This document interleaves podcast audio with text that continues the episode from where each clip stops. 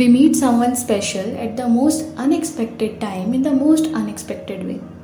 In those moments, we start believing in destiny and love at first sight. The following conversation is between Aditya and Anokhi about their first meet and how it turned their world upside down in the most beautiful way. Aditya and Anokhi are in a library looking for the book named Everyone Has a Story. Both landed on the last book together as it fell on the ground. Anokhi. Sorry, sorry. She looked at Aditya, who was standing just another side of the bookshelf. Aditya. It's okay. I didn't know you were reaching out for the same book. I guess I was lost. Aditya laughed nervously. Anokhi. Yes, I was searching for this book. What a coincidence. Anokhi was surprised. Aditya. It's a conflict. There is only one book here. Aditya, still nervous, maybe lost in those hairs, teasing her eyes. Anokhi. Oh, no worries, you read it. I will read next time, maybe when I will come back again. And she started walking. Aditya stood still as he never saw someone so beautiful, simple, and elegant in his entire life. He felt butterflies, a breeze that shook him while he saw her going away. In that instant, he gathered courage. Aditya.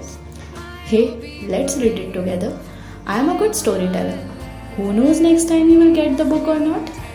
Aditya, shaking inside as he rose in emotions. Anokhi.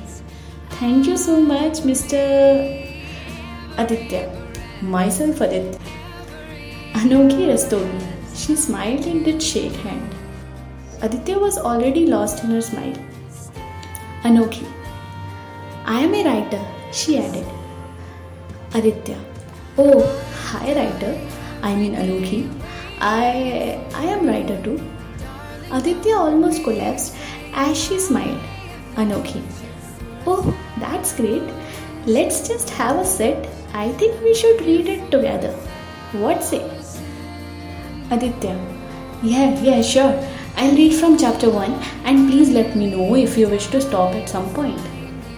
Aditya smiling inside as he grabs a chair for Anokhi. For the first time, he is feeling butterflies.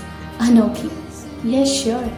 She blinked and opened her hair and kept the red scarf which tied her hair on the table. Almost a few pages later, Aditya and Anokhi were lost. He was saying in her hand as they teased her face, she was lost in his voice when she received an urgent call. She had to leave, and in a hurry, she left her scarf on the table. Before exit, she waved and shouted, We will complete the book someday. Aditya was on bittersweet emotions. It was indeed love at first sight as her voice tickled in his heart, but in that hurry, he forgot to ask for her number. His eyes went down as he looked around, and suddenly a smile went down in his soul. The red scarf was there. He took that scarf and left the library. That day he believed in destiny. That scarf was his attire. Everywhere he went, he had the scarf around his neck.